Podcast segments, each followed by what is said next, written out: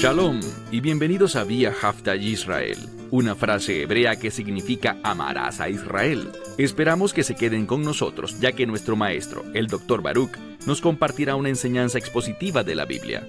El Dr. Baruch es profesor titular del Instituto Sera Abraham, con sede en Israel. Aunque todos los cursos en el instituto se imparten en hebreo, el Dr. Baruch se complace en compartir esta enseñanza en inglés con doblaje al español. Para más información, visítenos en amarazaisrael.org o descargue nuestra aplicación móvil Mi Estudio Bíblico. Aquí está Baruch y la lección de hoy.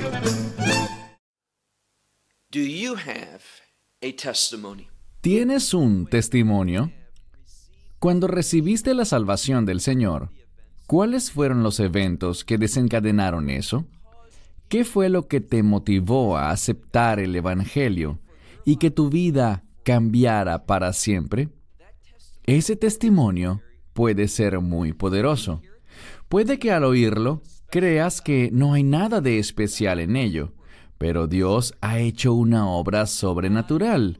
Dios se ha movido de manera poderosa para tomarnos a ti y a mí que vivíamos en la oscuridad, que no estábamos interesados en las cosas que son importantes para Dios, que estábamos ciegos y engañados por el enemigo, y convertirnos, amoldarnos, hacernos sus servidores. ¡Qué experiencia tan gloriosa! Y nosotros tenemos un testimonio digno de ser compartido. Vamos a ver cómo Pablo hizo su defensa, y al hacerlo, compartió un testimonio, un testimonio de quién era él y en quién se ha convertido, qué era importante para él, por cuáles cosas sentía pasión, y luego vino ese cambio, un cambio de perspectiva, un cambio de conducta. Así que retomemos desde donde quedamos la semana pasada. Pablo se iba a defender, iba a hablarles a esos que lo habían acusado en Jerusalén ante una autoridad romana, pero también ante el Sanedrín. Pablo les va a hablar de lo que Dios ha hecho al revelarle a él la verdad del Mesías Yeshua. Acompáñenme a leer desde donde quedamos la semana pasada en el libro de Hechos capítulo 22. Pablo se estaba preparando para hablar y noten lo que dice en el verso 1. Hechos 22, verso 1 hombres, hermanos y padres. Entendemos que él estaba hablando ante el Sanedrín y también ante el Consejo Romano, así que dijo hombres, y luego se dirigió específicamente, y creo que cuando él dijo hermanos, se refería a sus compatriotas judíos, los judíos creyentes y los que no lo eran, y luego agregó de forma peculiar padres. ¿Por qué habló de ese concepto de padres? Bueno, si eres un buen estudiante de la Biblia hebrea, entenderás algo. Ese término padre es muy importante. Eso habla de fe y promesa. Y eso es lo que Pablo quería revelar, que él tenía fe en las promesas de Dios. Esas promesas que fueron dadas al mundo a través de los patriarcas en el comienzo. Ellos escucharon la voz de Dios y eso los cambió. ¿Y eso por qué es importante? Porque Pablo le iba a decir al pueblo cómo él también había oído la voz de Dios y eso lo había cambiado. Eso hizo que él se volviera muy diferente, del mismo modo que los patriarcas se habían vuelto muy diferentes. Ellos dejaron su familia, dejaron su herencia, dejaron sus moradas y fueron hacia un lugar nuevo, con un llamado diferente, con un propósito distinto en sus vidas. Así que cuando Pablo usó esa palabra padres, estaba queriendo comunicarles que lo que Dios había empezado y lo que había hecho en la vida de los patriarcas, Él lo está continuando y trayendo esa misma verdad, ese mismo cambio a su vida. Volvamos al verso 1. Hombres, hermanos y padres, oigan mi defensa ante ustedes ahora. Así que Pablo se estaba defendiendo contra acusaciones falsas. Recuerden que Pablo había ido a Jerusalén.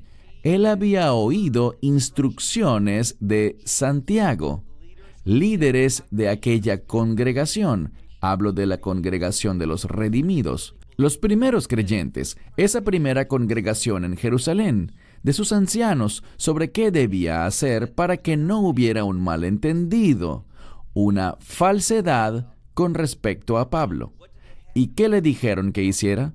Como lo hablamos antes, le dijeron que participara en una práctica de la Torá que tenía que ver con el voto nazareo. Hablamos de eso la semana pasada. Y él estaba allí, acusado falsamente de algo que él no había hecho. Traer gente que, según la ley judía, no debía estar en ciertos lugares. Él había sido acusado de llevarlos a esos sitios y ahora está presentando su defensa. Veamos lo que dice. Verso 2. Él empieza a hablar y pongan atención. Cuando oyeron, y literalmente dice después de oírlo, que en hebreo, y la palabra aquí es dialecto, estamos hablando del idioma hebreo. Así que Pablo estaba en Jerusalén haciendo algo. La mayoría de la gente no sabía hebreo como para ellos hacerse entender en esa lengua. Hay que recordar algo. El griego y el arameo eran los idiomas coloquiales. Pero aquí Pablo habló en hebreo. ¿Y qué indica eso? Como veremos en unos minutos, eso indicaba que él estaba bien formado en la fe de sus padres, que él conocía el lenguaje de las escrituras y que no era solo un idioma que era distante para él, sino que él podía hacerlo suyo. Él consumía el hebreo.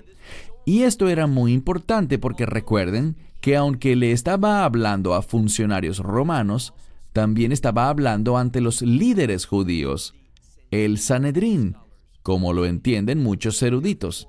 Y por tanto, aún si él no era israelita, en el sentido de que habitara en la tierra de Israel, y ya pronto veremos de dónde era él, el hecho de que él hablara un hebreo fluido significaba que él tenía un alto nivel de educación en las tradiciones y la verdad de la palabra de Dios. Regresemos al verso 2. Y después de oír que en idioma hebreo él les hablaba, leemos aquí, con más razón hicieron silencio. Y él dijo, verso 3, Ahora, vean cómo Pablo se presentó a sí mismo. Él les dará el trasfondo de quién es Él, porque ha habido mucha falsedad, mucho engaño, mentiras, mentiras intencionales sobre quién era Él, lo que Él hacía, su perspectiva, lo que Él enseñaba. Así que les dice primero que nada, yo soy judío, y vean lo que dice, nacido en Tarso de, y la frase aquí es, Kil Lakia. Sé que muchos lo pronuncian con un sonido de S, porque tiene una C, pero en griego se pronuncia Kil Lakia. Así que él era de allí. Y eso es la Turquía actual, más arriba de Chipre cerca del Mediterráneo. Así que él había nacido allí, fue criado en la ciudad, en esta ciudad, y vean lo que dice, a los pies de Gamaliel. Wow, y eso es significativo porque todo el pueblo conocía a ese líder rabínico, aquel erudito, quien fue muy respetado por todos los que lo conocían. Y Pablo les estaba informando su procedencia espiritual. ¿Cómo es que él sabía las cosas que sabía? Él fue criado, vean lo que dice, a los pies. Eso significa que se sentaba a escucharlo, que aprendió de él, y muchos creen que es una forma coloquial del término hebreo yeshiva. Yeshiva muchas veces decimos que es un colegio rabínico un centro de estudio del judaísmo y se llama yeshiva porque literalmente se deriva de la palabra sentarse. La idea es literalmente sentarse a los pies de tu maestro, de tu instructor. Y Pablo dijo que su instructor fue una persona prestigiosa, famosa y reconocida que se llamaba Gamaliel. Y dice que fue enseñado, es decir, que a Pablo lo educaron. A Pablo lo educaron conforme a la certeza a eso que es exacto con respecto a la ley de los padres. Aquí no solo estaba hablando de los patriarcas, sino también a través de las generaciones, a través de esos líderes, los padres espirituales del judaísmo, esos que fueron jueces, profetas y así por el estilo, esos que enseñaban cuando el pueblo estuvo exiliado en Babilonia, como Esdras y otros semejantes. Él dijo que fue criado, fue educado en estas cosas y en sus interpretaciones por Gamaliel. Y vean algo más. Él dijo, siendo celoso de Dios. Lo que quiere decir allí es que Pablo era un apasionado por Dios. Él quería eso que era de Dios. Él buscaba lo sagrado en su vida la santidad en su vida, que él estaba comprometido con el Dios de Israel y provenía, como dije, de un trasfondo que a todos dejaría impresionados por haber estudiado bajo la tutela del rabí Gamaliel, o quizás será mejor decirle el rabán Gamaliel. Así que él fue enseñado conforme a la certeza de la ley de los padres, siendo celoso de Dios al igual que, dice él, todos ustedes lo son hoy. Así que él no los denigró, él les dijo, ustedes también son celosos de Dios. Es por eso que me han traído aquí. Tienen una inquietud sobre lo que se está haciendo, lo que estoy enseñando, lo que otros reciben de mí. Y Pablo quería dejar las cosas bien claras. No estaba huyendo, no tenía nada de qué avergonzarse. Shundavar Nash Zir, que quiere decir que no tenía nada que esconder. Pablo era muy transparente en lo que él quería lograr. Vamos ahora al verso 4. Dice que este camino, esto es importante porque tenemos esa palabra de nuevo, Hodon. Hodos se refiere a un camino y esto es importante, porque bíblicamente este concepto, volviendo a la Torá, en el libro de Éxodo capítulo 33, vemos que este camino está conectado con la dirección mesiánica, el camino por el cual el Mesías los guiaría hacia el reino. Así que el camino en hebreo es la palabra derech, esta palabra es muy importante. Así caracterizaban a los primeros creyentes como la gente del camino. Luego dice que este camino he perseguido hasta la muerte. Él está diciendo algo. Está confesando que antes, ¿cómo era él? Él les dijo, me trajeron aquí para ponerme en un juicio ante ustedes para ver lo que yo he hecho y para castigarme, según lo que han oído, esas falsas acusaciones en mi contra. Les dijo, yo los entiendo, son celosos de Dios, están comprometidos con el Dios de nuestros padres, yo entiendo eso. Y Pablo les dice, estoy de acuerdo en esa parte. Y además, yo también fui un perseguidor de este camino incluso hasta, miren el inicio del verso 4, un perseguidor hasta la muerte, arrestando y también entregando en la cárcel tanto a hombres como mujeres, como también el sumo sacerdote. Ahora, Pablo conocía al sumo sacerdote, ese que tenía mayor importancia dentro del cuerpo del Sanedrín. Él sabía muy bien quién era ese hombre. Y ese hombre sabía quién era Pablo. y dijo, Él puede testificar que lo que yo digo es cierto, que yo era un perseguidor de aquellos que seguían el camino, tanto hombres como mujeres, y lo hice incluso deseando que los mataran. Es como decir, puedo identificarme con ustedes, pero Él va a mostrarles por qué había cambiado, por qué hubo una transformación en su vida.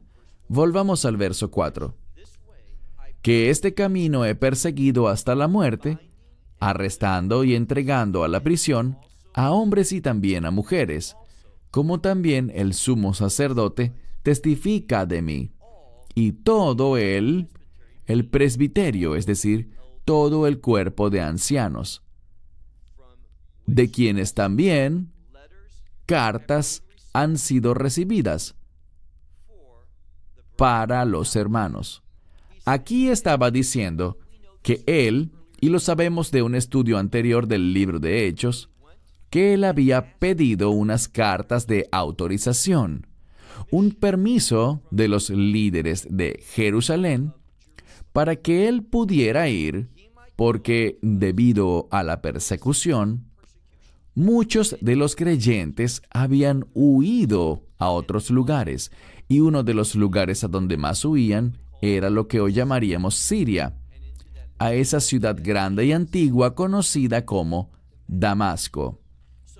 Así que él iba a aquel lugar para encontrar creyentes, creyentes judíos, y con cartas de autorización arrestarlos y entregarlos a prisión para llevarlos de vuelta a Jerusalén cuando él regresara. ¿Para qué? Para llevarlos a juicio. Lo mismo que le estaba pasando a él. Así que les decía, Entiendo, yo entiendo sus sentimientos, entiendo por qué hacen esto. Estoy con ustedes o estaba con ustedes, pero algo había cambiado. Y él les iba a decir qué era. Volvamos al verso 6. También epístolas o cartas de permiso recibí con respecto a los hermanos, es decir, creyentes, para Damasco. Yo iba para traer también a los que estaban allá arrestados a Jerusalén. Así que él se llevaba estas cartas allá para arrestar a estos creyentes, a estos hermanos, para traerlos a Jerusalén. ¿Para qué? Para que ellos fueran castigados. Y Pablo quería que los castigaran severamente, como lo sabemos. Lo sabemos porque si volvemos a Hechos capítulo 7, vemos que Estefanos o Esteban fue ejecutado por el Sanedrín. Y Pablo, que era más joven, estaba allí. Agarraba las vestimentas de la gente que se las quitaban para apedrear a muerte a Esteban, y dice que Pablo aprobaba eso. Entonces Pablo está diciendo aquí que él entendía lo que ellos hacían, que él había sido uno de ellos, que antes habría aprobado que lo ejecutaran. Él entendía cómo era la perspectiva de ellos. Pero veamos ahora en el verso 6. En el verso 6 acontece una transformación, más bien ocurre una transición en el texto. Dice, y sucedió que cuando yo iba en camino, es decir, cuando iba viajando, cuando viajaba cerca de Damasco, como a mediodía, ¿qué sabemos del mediodía? Bien, hace pocas semanas en nuestro centro de estudios, aquí en Israel, nuestro buen amigo Mijael estaba enseñando el Parashat Havshavua y al hacerlo comenzó a hablar de la menorá y estaba hablando sobre la luz. Sabemos que es fácil ver la luz cuando brilla en la oscuridad. Pero, ¿qué pasa durante el día? Es más difícil percibir la luz cuando ya hay luz. Y noten lo que pasará al mediodía. Y eso es lo que dice aquí, que a mediodía, a la hora en la que el día es más brillante, cuando hay más cantidad de luz, veamos lo que pasa. Volvamos al verso 6. Y sucedió cuando yo iba viajando y acercándome a Damasco, cerca del mediodía, que de repente, esa frase de repente significa algo inesperado. Lo que iba a suceder y lo que Pablo les iba a contar era algo que él no creía que pudiese ser posible. No era algo que se suponía que sucediera. Él no lo esperaba, pero fue algo que cambió su vida. Algo que ahora podemos decir que transformó su vida para siempre. Así que él estaba dando su testimonio personal de cómo conoció al Mesías Yeshua. Y una de las cosas que te aconsejo que hagas es escribir tu testimonio tómate un tiempo para escribir cómo fue que llegaste a la fe. Ora antes de hacerlo. Dios, ayúdame a recordarlo. Las cosas que tú quieres que yo recuerde para poder contarlas. Porque hay poder en ese testimonio. Dios va a usarlo, te lo aseguro. Y eso es lo que Pablo estaba haciendo, dando testimonio de lo que Dios le había revelado. Y sucedió cuando iba yo viajando y acercándome a Damasco, como a mediodía, que de repente de los cielos una gran luz comenzó a brillar, a manifestarse alrededor de mí. Ahora bien, una luz en pleno mediodía. Lo que el texto intenta decirnos aquí es que es única, no es una luz normal. Cuando leo esto, y al orar a través del texto, ¿Saben lo que me llegó? Zacarías capítulo 14. Allí, cuando se habla de una experiencia de reino, dice que habrá una luz única. En horas de la tarde, cuando se espera que oscurezca, habrá luz. Y los rabinos entienden esto como luz del reino. Es una luz diferente. Y eso fue exactamente lo que, en mi opinión, Pablo vio una luz que representaba la gloria del reino de Dios, que manifestaba la presencia de Dios, quien va a morar en ese reino. Así que Pablo vio esa luz y vean lo que hizo. Pasemos al verso 7. Él dijo, caí en el suelo y oí una voz que me decía, Shaul, Shaul, ¿por qué a mí me persigues.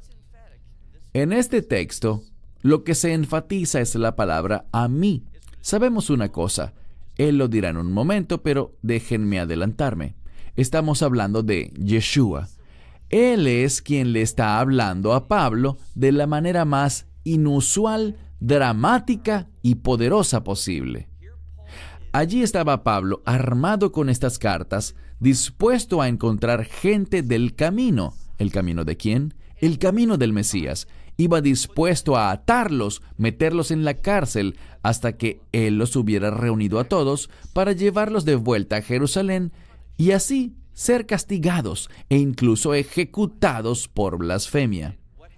¿Y qué pasó? A mediodía, a la hora más luminosa y más brillante, se le apareció una luz inesperadamente y Pablo cayó al suelo. Y vean lo que dice y oí una voz que me decía, Shaul, Shaul, ¿por qué a mí me persigues? Luego Pablo siguió hablando, y yo respondí, ¿quién eres, Señor? Esta es simplemente una expresión de respeto. ¿Quién eres, Señor? Pero debemos entender que no es solamente una expresión de respeto, porque Pablo estaba viendo esa luz que era única, no era una luz normal. Algo estaba pasando a nivel espiritual, algo sobrenatural estaba sucediendo. Y él dice, ¿quién eres, Señor? Y él me dijo, y este es por supuesto el Mesías, Yeshua, yo soy Yeshua, Ha Notzrit. Es decir, Él es Yeshua o Jesús de Nazaret. Porque en aquel tiempo, y aún hoy en día, en el judaísmo, así era como se referían a Yeshua. Yeshua Ha Notzrit. Esa palabra viene de la misma raíz que la palabra Nazrat o Nazaret. Esto es importante porque esa raíz significa guardar, vigilar o cuidar. Es una palabra que se refiere a obediencia. También es una palabra que se refiere a un cambio. Esa misma palabra puede usarse para referirse a una rama que sale de un tronco que estuvo inerte por mucho tiempo y que se daba por muerto.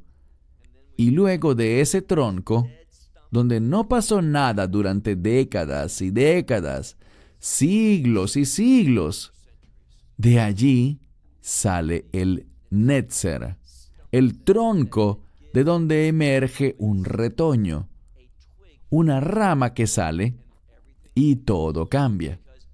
Porque ese árbol que parecía estar muerto, ahora está vivo y lo que el Mesías le dijo a través de ese término, Yeshua Hanotzrit, es que Él ha guardado, Él ha cuidado, Él ha vigilado.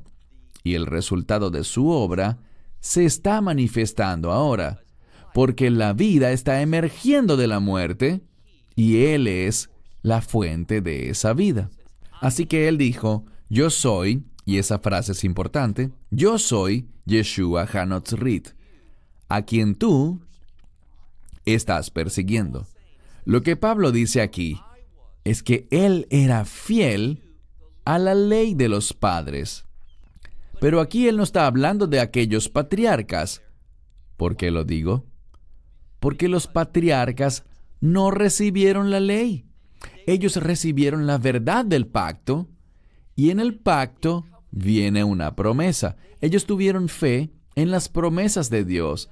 Esa es la diferencia. Por eso cuando él dijo anteriormente, volvamos allí, al hablar del Rabán Gamaliel, y vemos que en el verso 3 dice, siendo enseñado conforme a la certeza de la ley de los padres, él está queriendo decir, yo aprendí las tradiciones de los ancianos, esas generaciones de líderes. ¿Y qué pasó? Eso tuvo un costo, porque no eran verdades bíblicas, sino que eran tradiciones, lo que otros hombres habían expresado con respecto a la palabra de Dios. Y eso es peligroso. Vemos que en muchos sitios la gente dice todo tipo de cosas y tienen la escritura, la Biblia en sus manos, pero lo que dicen no está arraigado en la verdad espiritual, sino en los pensamientos de los hombres. Y es por eso que es tan importante hacer que la gente vuelva a la palabra de Dios, para que no oigan solo lo que el hombre dice, sino que encuentren una y otra vez la palabra de Dios. Avancemos. Dijo, ¿quién eres? Y le dijo, yo soy Yeshua Hanotzrit, a quien tú, aquí está enfatizado el tú, estás persiguiendo.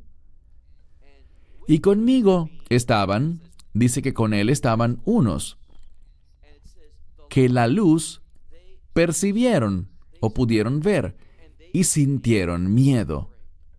Pero dice aquí, la voz no la oyeron hablarme a mí. ¿Qué era esto? Eso era una revelación personal. Es decir, que había un testimonio de esa luz brillante. Y vemos que es la luz que brilla en la oscuridad, pero también una luz que puede ser vista en pleno mediodía. Es una luz abrumadora, es una luz única. Y ellos la vieron, y esos que andaban con él se asustaron. Vieron la luz, pero no tuvieron la percepción de lo que se estaba diciendo. Ese mensaje era solo para Pablo. Pasemos al verso 10. Y dije, ¿qué quieres que haga, Señor? Esta vez la palabra Señor, bien, es clara porque ya sabe quién está hablando. Es Yeshua. Eso es muy importante y a veces lo pasamos por alto. Es muy significativo que Pablo, lo primero que hace cuando él escucha, yo soy Yeshua, es que se dirige a Él como Señor. Y eso es muy importante porque debemos entender su papel en nuestra vida como Señor. Amo, Rey, gobernante, sea como sea que lo quieras traducir, esa palabra Kyrios significa justo eso. El Señor, el que dirige nuestras vidas. Y le dijo, ¿qué quieres que haga, Señor?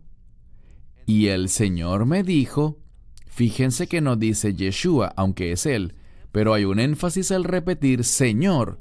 Y dice aquí, el Señor me dijo, levántate y ve a Damasco. Pero recuerden que ya Él iba a ese sitio. Sin embargo, su propósito cambió. Ahora tendrá un cambio de perspectiva. Y todo esto es una verdad espiritual muy básica.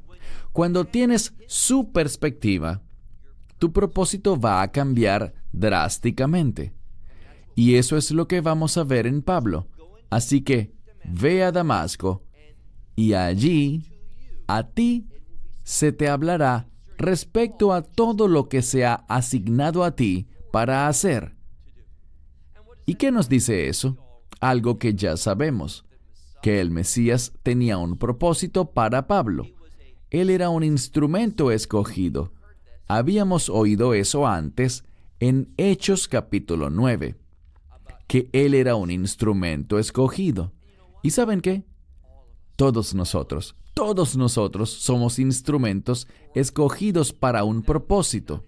Tal vez no tengamos el mismo propósito, esa misma influencia que logró Pablo, pero aún podemos tener una porción de eso. Y si hay algo que llena de gozo, es cuando Dios nos usa a ti y a mí para impactar a otros, para que ellos sean llevados a una realidad de reino, para que sus pecados les sean perdonados, reciban la gracia de Dios y ahora tengan la salvación eterna por la sangre del Mesías. La suficiencia de su obra en la cruz para traer la salvación eterna. Así que a Pablo le estaban hablando aquí. Dice, te mostrarán, te hablarán de todo lo que te ha sido asignado para que hagas. Y leemos que Pablo no podía ver por la gloria de aquella luz, y fue llevado de la mano por los que estaban con él. Es decir, él está hablando aquí y dice, fui llevado de la mano por los que estaban conmigo. Y dice, yo hacia Damasco. Así que lo llevaron de la mano hasta Damasco. Verso 12. En este verso sale alguien de quien ya hemos hablado en Hechos 9, cuando esta historia ocurrió en tiempo real en el libro de Hechos, y ahora la están repitiendo para nosotros. Y vemos a este hombre, Ananías, y vean cómo describen a Ananías. Leamos el texto en el verso 12. Y Ananías, un hombre, ¿qué clase de hombre? Un hombre devoto un hombre piadoso. ¿Conforme a qué? A la ley. El Mesías ya había venido, ya había muerto, resucitado y ascendido. Y el Espíritu Santo había sido derramado sobre los creyentes, muchos años antes de esto. Pero cuando Ananías, que era alguien que había discipulado a Pablo, si recuerdan, él discipuló a Pablo. ¿Y qué fue lo primero que se nos dijo? que él era un hombre piadoso. ¿Y cómo expresaron eso? Diciendo que era un hombre piadoso conforme a la ley, siendo testificado por todos los judíos que moraban allí. Así que todos sabían que Ananías era temeroso de Dios, que era un hombre que tomaba en serio los mandamientos de Dios y que los aplicaba a su vida la verdad bíblica, la revelación de las escrituras, la verdad de la Torah, los mandamientos de Dios. Y tenemos que entender eso para tener la perspectiva correcta. Es muy significativo lo que la escritura dice de Ananías y lo que no dice de él. Dice solo una cosa, hombre piadoso conforme a la ley y que tenía un buen testimonio de todos los judíos que moraban allí. Verso 13. Y vino a mí, se me acercó y me dijo, Shaul, hermano, hermano Shaul, recobra la vista. Ahora bien, esa palabra para recobrar la vista significa mirar hacia arriba, y es un juego de palabras. Lo que dice es que debes ver las cosas correctamente, mirando hacia arriba. Debes tener una perspectiva celestial, debes tener visión celestial. Y eso es lo que Pablo va a recibir, una nueva perspectiva. Les diré algo, si ustedes han sido salvados por la gracia de Dios, si la sangre del Mesías los ha redimido de todos sus pecados, verán las cosas de manera diferente. Van a tener una perspectiva tremendamente diferente, una nueva perspectiva. ¿Y saben qué? Esa nueva perspectiva realmente es una búsqueda de gozo. Y ya les explico lo que eso significa no es ir en busca del gozo, sino que al ir en busca de ese propósito, el resultado es gozo. Servirle a Dios es un camino de alegría. Y eso significa que puedes tener dificultades y las tendrás, adversidades y persecución, cosas así. Vean a Pablo, él estaba arrestado. Pero todo eso es alegría para él, porque él sabe que está dando testimonio, que está hablando, que está cumpliendo el propósito de Dios para su vida al estar allí. Sigamos. Este Ananías vino a mí, se acercó y me dijo, hermano Shaul, recobra la vista. Segunda mitad del verso 13. Y yo, en esa misma hora, lo vi a él. Ahora, este hombre que tenía una buena reputación conforme a la Torah. El primer hombre que Pablo vio era, obviamente, un creyente en el Mesías, pero uno que tenía un testimonio de la Torah. Esas dos cosas no se excluyen entre sí, como solemos escuchar. Nuestra perspectiva, nuestros pensamientos deben basarse en la revelación de las escrituras, y solo cuando hacemos eso, es que tendremos acceso al poder, al poder que Dios quiere que tengamos para vivir una vida digna de alabanza. Dice aquí, en esa misma hora recobré la vista, es decir, que lo pudo ver. Verso 14.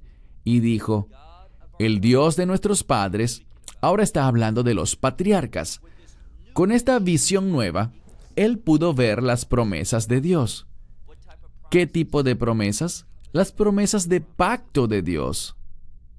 Y ahora con eso obtuvo dirección para su vida. Ese es un principio bíblico muy simple. Cuando me enfoco en las promesas de pacto de Dios, recibiré dirección para mi vida. ¿Cómo caminar?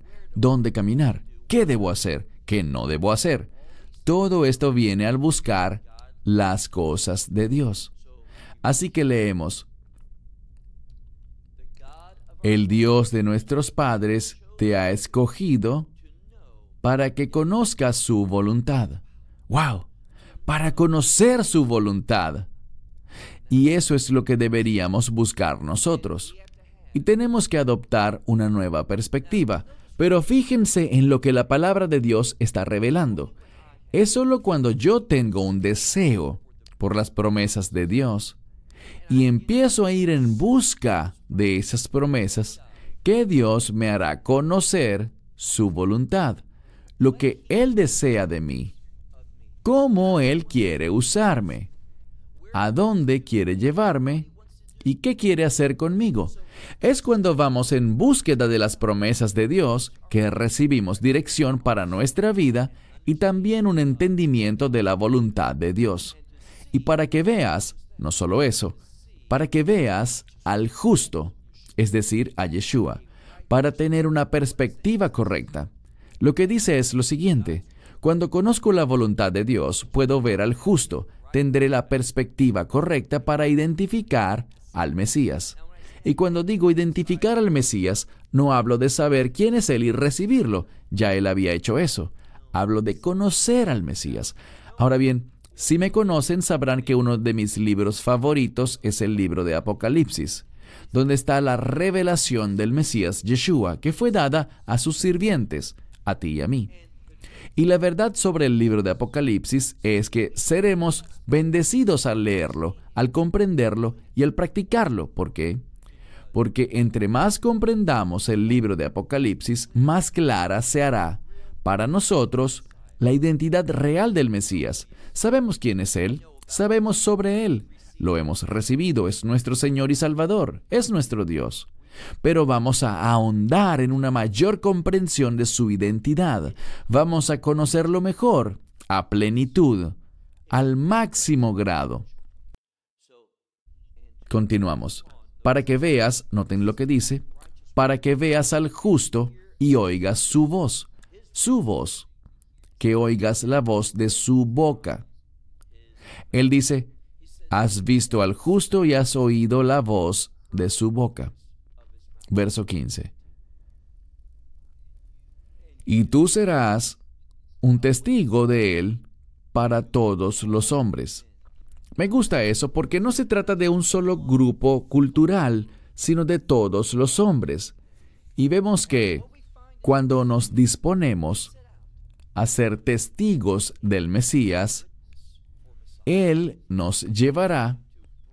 Puede que tengamos un grupo central al que somos llamados, pero Dios traerá a otras personas a nuestro camino. En este momento, se me viene a la mente la cantidad de personas con quienes he tenido la oportunidad de compartir. En eso que podríamos decir con los ojos humanos es un encuentro casual, según los ojos de la fe, esos son encuentros providenciales. Estamos en un aeropuerto, en una estación de autobuses cerca de alguna ciudad, viajando a algún lugar, y se presenta una conversación. Y esa conversación se mueve hacia la verdad mesiánica. ¿Qué quiero decir? La verdad con respecto al Mesías Yeshua, a quien el mundo llama Jesucristo. Y empezamos a hablar de él, empezamos a dar verdades espirituales y puede que a esa persona no la volvamos a ver en este cuerpo, pero la veremos, Dios mediante, en el reino de Dios. Y esa persona toma este mensaje y lo comparte con otras y con otras y con otras personas más. Y así que estos supuestos encuentros casuales son realmente encuentros providenciales que Dios hará que se te presenten para que compartas e impactes a otros. Y ese mensaje pueda ser llevado por otra persona a lugares a los que tú nunca irías en toda tu vida. Volvemos al verso 15. Tú serás testigo para todos los hombres sobre lo que tú has visto y oído. Verso 16. Esta noche llegaremos solamente hasta el verso 16, y ese verso tiene implicaciones teológicas importantes. Lo triste es que muchas, pero muchas traducciones no lo han escrito correctamente. Investigué y revisé 28 traducciones en inglés y todas ignoraron el aspecto más importante de la gramática. Vamos a analizar este verso muy lentamente, porque queremos entender bien lo que dice. Ananías estaba hablando y se dirigía a Pablo. Aún estaba hablando con él, como lo venía haciendo desde hace un par de versos. Y quiero traducir lo que dice de manera muy literal y luego explicarlo. Porque una de las razones por las que parte de este verso es tan difícil de traducir es que el concepto no se traslada muy bien al inglés. Noten lo que dice. Y ahora, ¿por qué te demoras?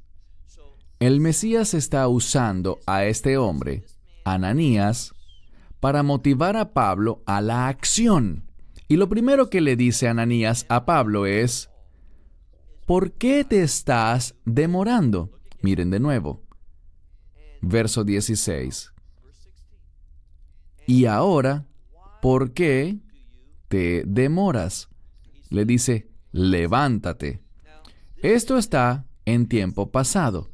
Así que es casi como que si Pablo se ha levantado. Dice, levántate, pero lo importante aquí es que habiéndose levantado Pablo, esa es la idea que se está comunicando. Dice, ¿por qué te estás demorando? Y Pablo, habiéndose levantado ya, recibe dos órdenes. Cuando damos órdenes, decimos, haz esto. Y pensamos en eso, la orden está presente, está sucediendo ahora, y se supone que hagamos algo, de preferencia hacerlo enseguida, pero sigue estando en el futuro. Si digo, haz esto ahora, entonces lo harás en el futuro inmediato, después de escucharlo tal vez. Pero lo que llama la atención aquí es que los siguientes tres verbos, algunos son participios, están en el modo griego aoristo, que está en pasado. Eso puede referirse al tiempo pasado o referirse a aquello que está hecho en su totalidad. ¿Y qué tenemos aquí? Pablo, habiéndose levantado, Ananías le habla del bautismo. Le dice, bautízate. Y está en tiempo pasado. Así que lo que esto nos comunica es que Él se ha bautizado. Y la siguiente palabra es lavar tu pecado. Lavarlo para quitarlo. El problema está al final, donde en muchas Biblias dice invocando el nombre del Señor. Si es invocando, está en presente, pero no es así. Está en aoristo, en pasado, habiendo invocado el nombre del Señor. Eso es lo que dice la Escritura. Pablo se ha levantado y Ananías le dijo algo. Él habló del bautismo de Pablo y una de las cosas que simboliza el bautismo, ¿cuál es? Que nuestros pecados se lavan y se van. No se trata, y esto sería teológicamente incorrecto, de pensar que el acto de sumergirse es lo que lava y quita nuestros pecados. Debemos entender el bautismo. El bautismo da testimonio de algo. ¿Y de qué será? De la muerte, sepultura y resurrección del Mesías. Siempre que hablo del bautismo, suelo acudir al libro de Lucas. Lucas capítulo 12. Y recordarle algo a la gente. Allí habla el Mesías y dice, voy a encender fuego. Y cómo me gustaría que ya estuviera en eso, pero tengo un bautismo por el que debo pasar. ¿Y qué es ese bautismo? No está hablando de lo que él hizo en el río Jordán. Eso quedó en el pasado. Él está hablando de algo en el futuro. Cuando el Mesías fue bautizado en el río Jordán, fue un testimonio para su Padre Celestial de que Él iría a Jerusalén, moriría, lo sepultarían y resucitaría. Él dice, me someto a eso, me rindo a tu voluntad. Y por eso se oyó la voz del cielo que dijo, Este es mi Hijo amado. ¿Cómo entendemos eso? Este es mi amado sirviente, en quien me complazco. ¿Por qué? Porque hace la voluntad de su Padre. Morirá, será sepultado y resucitará. Así que la idea aquí es que el bautismo de Pablo da testimonio de eso en lo que él ya ha creído. Es un testimonio de la fe de Pablo, de su fe anterior en la muerte, sepultura y resurrección del Mesías. Y es por eso que al decir que los pecados siendo lavados, está en tiempo pasado. El momento en el que él creyó, eso pasó. El bautismo da testimonio de nuestra fe en el ministerio del Mesías y el bautismo da testimonio del resultado de esa fe es decir, que los pecados fueron lavados. Así que hablamos de la fe y del resultado de la fe. Pero la parte importante es esta. Noten lo que dice. Habiendo invocado. Esto es un participio. Está en aoristo. El aoristo está en pasado. Puede referirse, como acabo de decir, a algo que ya pasó y se acabó. Esta es una aplicación aquí pero también a eso que está hecho en su totalidad, íntegro, completo, eso que está hecho de manera total. Así que lo que dice aquí es que Pablo ya, yo lo traduciría así, habiendo invocado el nombre del Señor. Pablo ya había hecho eso, Y es porque ya lo había hecho que él estaba bautizado. Ha dado testimonio de eso y eso habla del resultado de creer en la muerte, sepultura y resurrección del Mesías, es decir, que nuestros pecados son completamente perdonados en su totalidad. Así que este verso es muy importante. Bien, cierro con esto. Hasta la próxima semana, cuando continuaremos con este maravilloso capítulo del libro de Hechos. Hasta entonces, Shalom desde Israel. Shalom Israel. Esperamos que te hayas edificado con el mensaje de hoy y lo compartas con otros. Te invitamos a seguir nuestros estudios cada semana por este canal y por el portal de YouTube de Amarás a Israel. También puedes descargar nuestra aplicación móvil gratuita Mi Estudio Bíblico. Finalmente, para obtener más información sobre nosotros, visita nuestra web amarasaisrael.org, donde encontrarás otras conferencias de Baruch en audio, video y texto. Hasta el próximo programa. Que el Señor te bendiga en Yeshua Hamashiach, Jesús el Mesías, mientras caminas con Él. Shalom desde Israel.